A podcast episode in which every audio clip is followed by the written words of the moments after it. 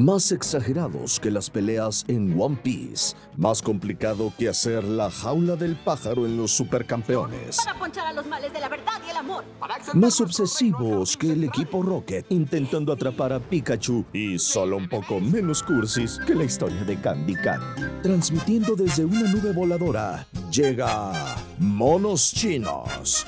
Un podcast irreverente, intenso y lleno de historias sobre los animes que nos dieron patria. Gabriel Basurto y Andrea Deiden te llevan a una tierra llena de monos chinos, cocoons, pokémones y todas esas cosas que tu abuela creía que eran del diablo. Lo único que no tenemos es relleno.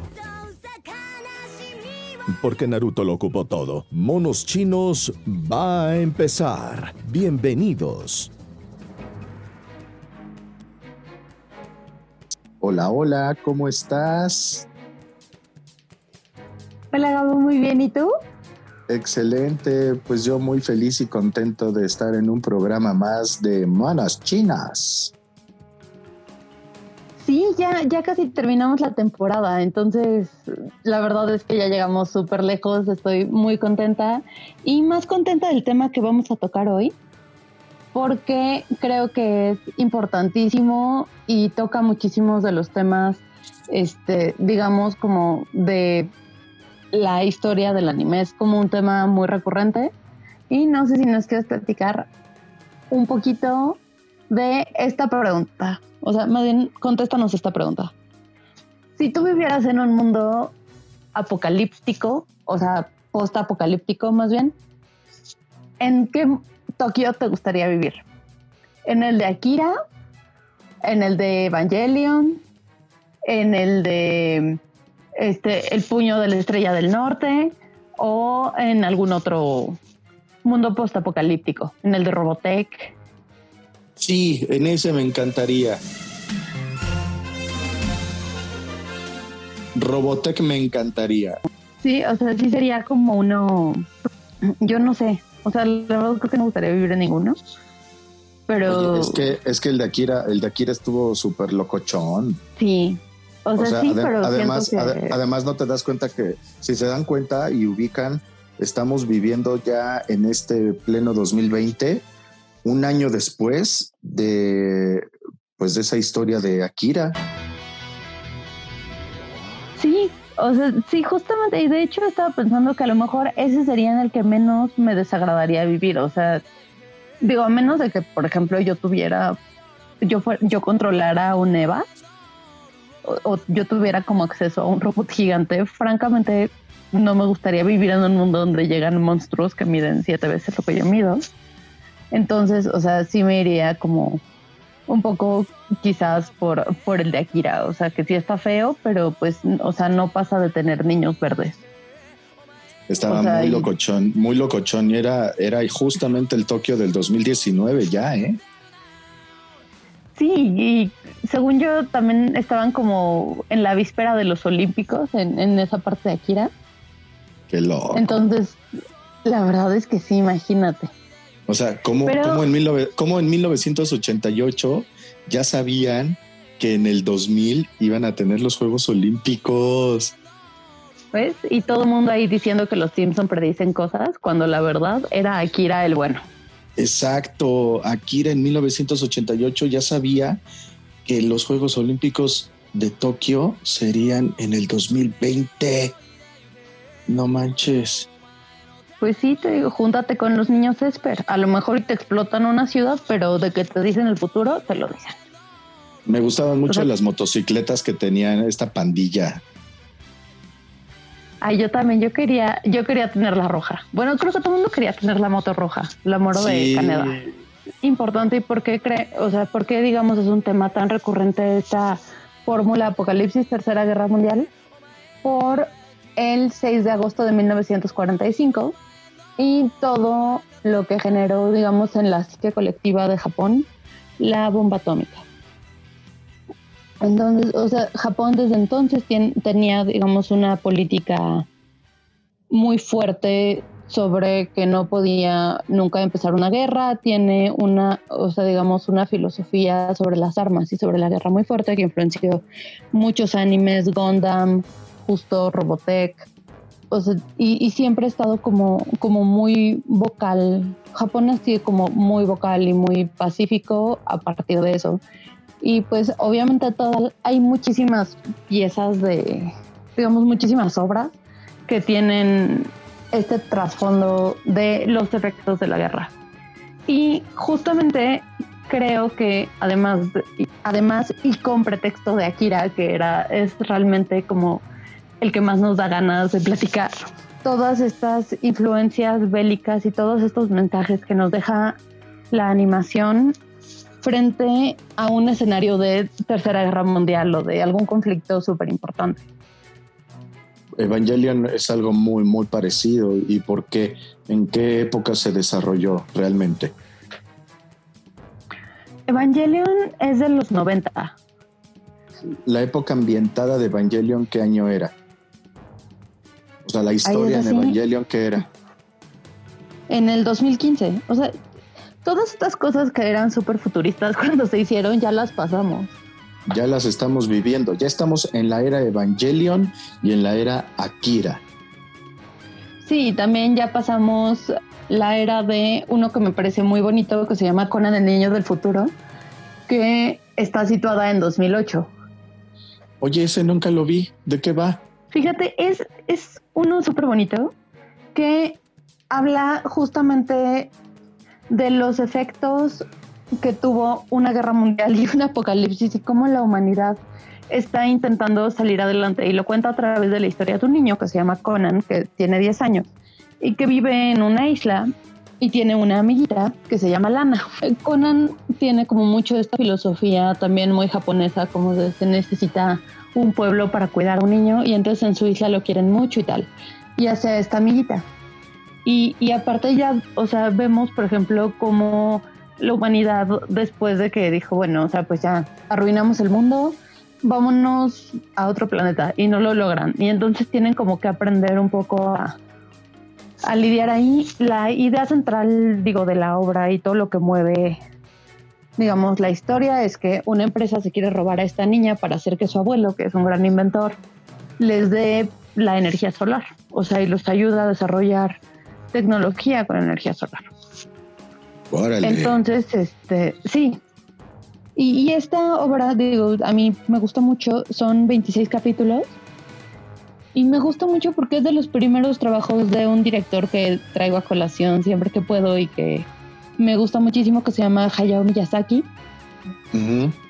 Y este, y la hizo junto con uno como de sus grandes amigos y uno de los que fueron sus socios posteriormente para Estudios Ghibli, que se llama Isao Takahata.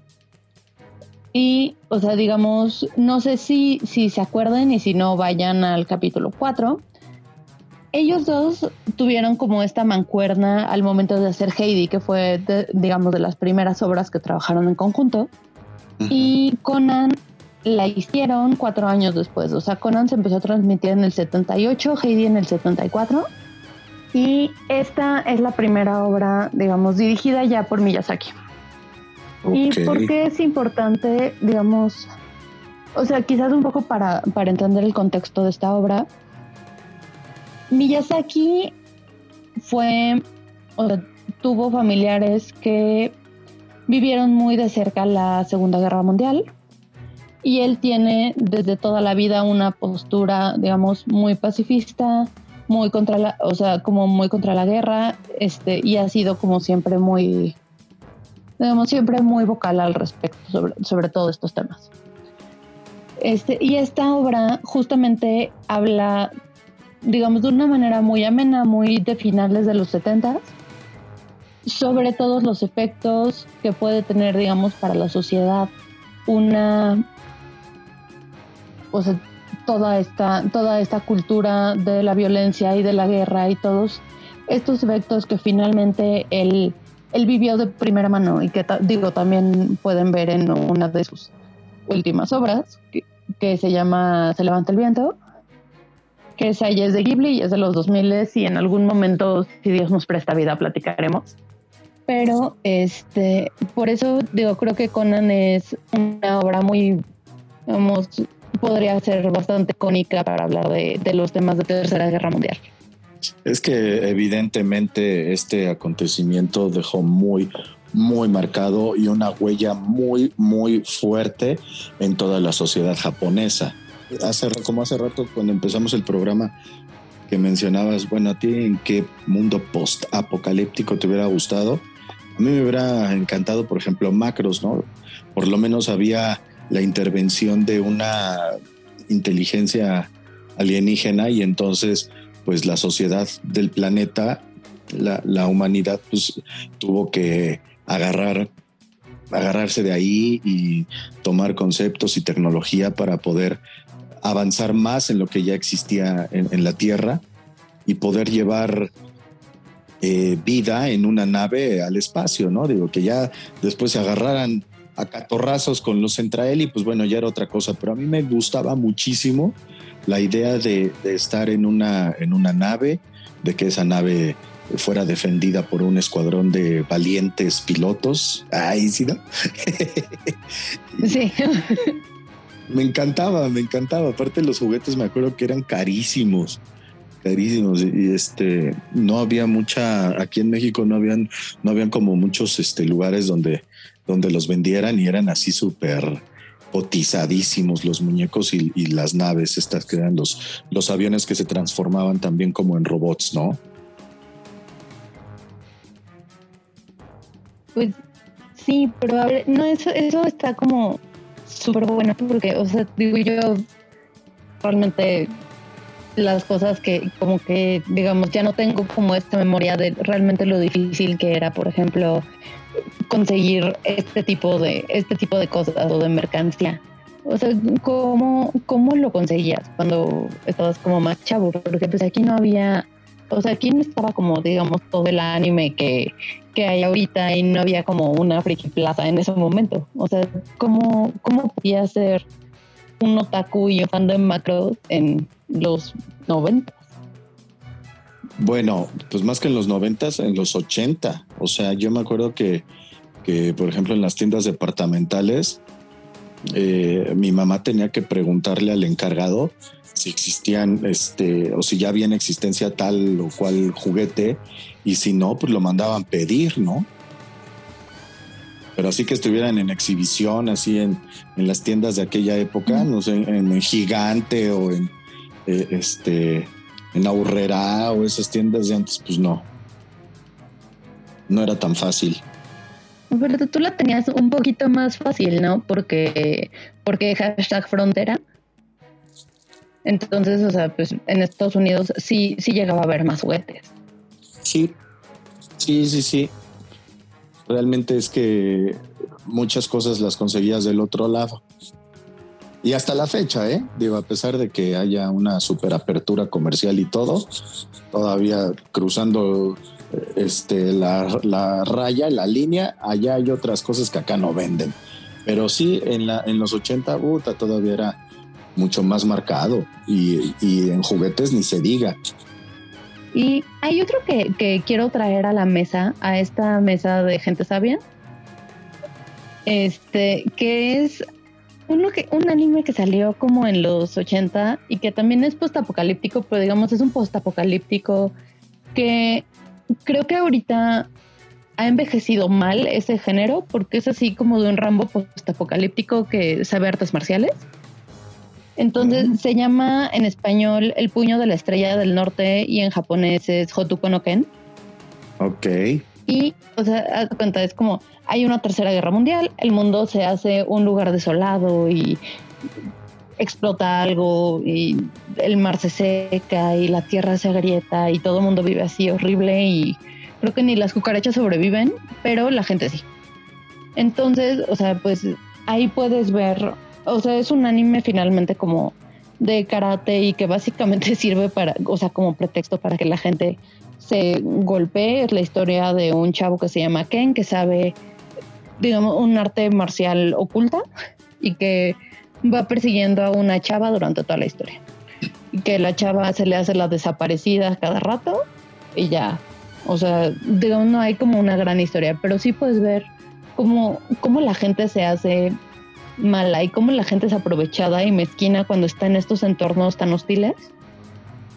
Este, o sea, y, y me parece como, digamos que podría ser lo más valioso que explore, o sea, que sí sale lo peor de la gente.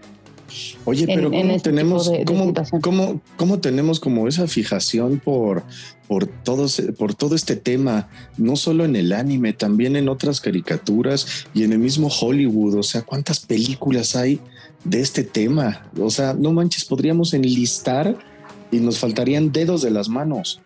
Fíjate que hace rato que estabas comentando el de Conan, me estaba acordando de una caricatura que no tiene nada que ver con anime, este que se llamaba Tundar el Bárbaro. yo estaba bien morrito, muy, muy chavito cuando pasaban esta caricatura que se llamaba Tundar el Bárbaro. Y de qué era tú. Haz de cuenta, el intro, o sea, me dejaba muy marcado porque era muy importante establecer por qué estábamos viendo una caricatura en un mundo así devastado. El intro te explicaba perfectamente que eh, había pasado un asteroide entre la Tierra y la Luna, provocando un, pues un cataclismo, ¿no? La Luna se había partido a la mitad y había provocado desastres naturales este, de dimensiones bíblicas en la Tierra, ¿no? había terminado o exterminado prácticamente la totalidad de la vida y había provocado mutaciones en los seres vivos y en los animales que habían sobrevivido y, Tundar era un tipo eh, bárbaro, jimán, luchador que tenía una espada que se prendía como si fuera láser, pero era como un rayo y pues ya, estaba muy loco. Pero, o sea, estaba yo muy morrito, no me acuerdo, no me acuerdo muy bien de, todo lo que pasaba en cada capítulo, pero era impresionante, o sea, como, con respecto al tema de que algo, no, algo le ocurre siempre al planeta, ¿no? Y qué es lo que, y, cómo se desarrollan historias después de un, de un cataclismo o de un apocalipsis, ¿no? Y pues de igual forma en Hollywood a mí me tiene impresionada la cantidad de películas. Digo, te escucho mientras vas diciendo, este, como la semblanza de, otro anime más y esto. Y, me vienen a la mente tantas películas y tantas cosas que digo, chale, tenemos una fijación bien fuerte con, con ver cómo podría ser la, la, vida en la Tierra después de una catástrofe. Está cañón, ¿no? De hecho, yo eh, justamente yo llevo toda la semana pensando lo mismo y me llevo acordando de una serie que está en Netflix que aparte es malísima, o sea, malísima a nivel, la dejé de ver porque no lo soporté. Pero justamente es eso, es una adaptación a la película de 12 monos que se llama igual 12 monos. Nada más que acá es, o sea, como que extienden demasiado la premisa. No sé si alguna vez viste 12 monos. Sí, por supuesto. Haz tu cuenta, esta intenta, o sea, como que arranca igual, pero llega como a un mundo mucho más apocalíptico y mucho más feo. y aparte es, es, una historia larguísima, larguísima, larguísima, larguísima. Y cuando crees que ya se solucionó, se regresan y creo que son como tres, cuatro temporadas. O sea, la verdad es que a mí me superó. Pero igual si alguien está escuchándonos por ahí, a lo mejor y le gusta. Oye, ¿y nos ibas a decir algo de sobre Apple, Apple Shift?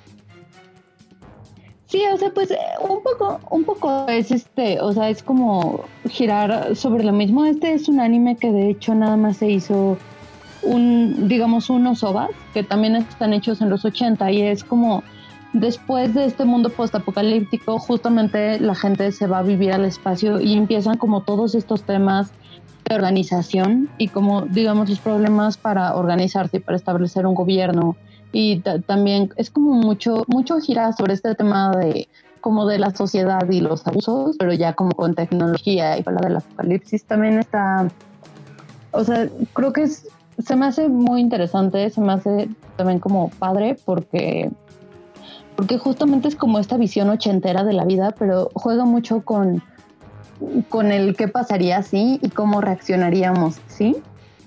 Y, y eso, de a mí me, me vuelve loca. yo, tengo como sentimientos encontrados con esas ondas. O sea, me encanta el tema, me apasiona, me, da el morbo así cañón por ver todo el contenido que, que, que, surja de este tema. Pero ya cuando lo estoy viendo, cuando termina, ya me quedo así como, no mal vibrado, pero así como, chale, güey, ¿no? Porque otra vez me aventé a ver otra de estas, güey. Hay, hay una película que se llama, ¿cómo se llama? Este, Book, The Book of Lie, con este Denzel Washington. Book of ya cuál es. No, no manches, me malvi esa sí me malvibra. Cañón. Sí, no, totalmente. Yo, yo ya como que Oblivion, ¿has visto Oblivion de Tom Cruise? Sí. O sea, sí, con esas películas, ¿sabes qué me pasó? O sea, yo ya hubo un momento en el que ya hice las paces conmigo. y fue como, yo seguramente se va a ser de las primeras que se va a morir. O sea, porque aparte. Me, repito a mí mismo: es ciencia ficción, es ciencia ficción, solo es ciencia ficción y ya me voy a dormir. Sí, o sea, en 2020, o sea, yo ya en algún momento albergué la posibilidad, así que bueno, ¿y qué pasaría si o sea, mañana salen los zombies. O sea, nuevo efecto secundario del coronavirus, zombies. Y pues, no, yo ya me entregaría mi destino. O sea, porque yo ni, o sea, ni corro mucho, ni corro rápido, no veo porque estoy así súper, súper ciega. O sea, ¿para qué? O sea, ¿para qué? que bueno, la neta es que esto también ya nos daría tema y mucha tela de dónde cortar para otro programa, ¿eh? Esto de las, em, como la programación predictiva, ¿no? Como de cosas que vemos en las películas y de repente sí pasan en la vida real, ¿no? Como tantos anuncios y tantas cosas este, catastróficas sobre Nueva York y tómala, el 11 de septiembre pasó lo de las Torres Gemelas, ¿no? Sí, que aparte estamos a siete minutos de que sea el 11 de septiembre. Exacto. Y luego como este, varias películas así hablando como de virus y pandemias y, bla, bla, bla. Y mira, 2020, tómala. Ahí tienen su, su ciencia ficción de la pantalla grande llevada al mundo real. Porque fíjate que me acuerdo, me acuerdo mucho. la hubieran campechaneado. Sí, no manches. Oye, me acuerdo mucho de, ¿cómo se llama? Digo, ya que, ya que tocamos el tema. Ah, una de estas películas que están basadas en las novelas de. ¿Hay quién las escribió? La del Código da Vinci y la de Ángeles y Demonios. Bueno, son unas este, novelas, son unas. Ándale. Bueno, en la de. Hay una película que se llama Inferno. Inferno, que, también, no sé si fue el libro de, de Dan Brown, este, pero también es este, el doctor Tom Hanks. resolviendo el misterio. Y no manches, ¿la recuerdas de principio a fin? ¿La viste? No, y perdón, no la vi, pero sí leí todo el Código da Vinci y vi la película del Código da Vinci. O sea, sí, esa, eso sí, digo, la recuerdo, pero cuéntame de Inferno. No manches, Inferno es el año que estamos viviendo. Así, tal cual. Digo, no quiero hacer spoilers, pero no manches, tal cual de principio a fin. casualmente, casualmente así también pasó algo en Italia, el virus, bla, bla, bla. Este, ¿sabes? No, no, no, no, no. Gacho, gacho, gacho. Y, esta película, y esta película es de hace tres, cuatro años, más o menos. Entonces. La voy, a, la voy a buscar. Chécala, está en Netflix, me parece, Inferno, con Tom Hanks. La voy a buscar ya nada más para acordarme de lo que ha sido el año. O sea, pero sí, yo creo que sí hay, hay como anime que, que nos podría servir. Creo que hay varias cosas que podríamos retomar, o sea, de varios animes podemos retomar para hacer un gran programa sobre las predicciones que nunca supimos. o sea, y la verdad es que estaría buenísimo. Hay que, hay que buscarlo, hay que hacerlo. Sí. Oye, pero veo un poco, aquí me está vibrando en el Zoom el nombre de Dani, que ya quiere que cerremos. Entonces, este... No, no, no. Hablamos, se nos va el tiempo. Se nos va como agua entre los dedos. Sí, pero donde manda capitán no gobierna marinero. Entonces, o sea, la verdad creo que ya, si queremos seguir teniendo productora, tenemos que cerrar. Lo sentimos. Está bien. Bueno, pues esperemos que siempre estos programas sean del agrado del público, que les guste escucharnos cómo debatimos y platicamos sobre tantas cosas, sobre estos temas Y obviamente cuando acabemos esta temporada, pues seguramente tendremos muchísimo más para hacer otra temporada de podcast. ¿O no, Andrea? Sí, ya tenemos ahí varios temas en el tintero y tenemos muchísimas ganas de estar platicando con ustedes todo el tiempo, ya sea en Twitter, ya sea que comenten por acá. O sea, nosotros siempre queremos hacer muchas cosas y si ustedes son parte de esto es mejor porque pues Monos Chinos es una gran comunidad. Pues ya lo saben amigos, ya están ahí nuestras redes sociales y es un placer estar en un podcast una vez más, así que nos escuchamos en la próxima, ¿no Andrea? Claro que sí.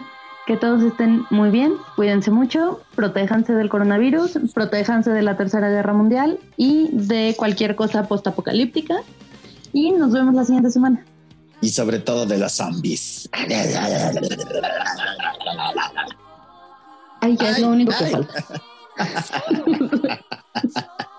Adiós. Bye. Bye. Las opiniones vertidas en este programa son responsabilidad de quien las emite.